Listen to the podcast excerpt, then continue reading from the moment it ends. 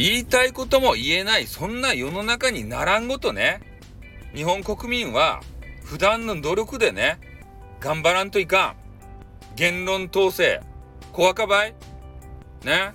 そういう動きには反対していこうじゃありませんかポイズンってことでね、終わります。あってー。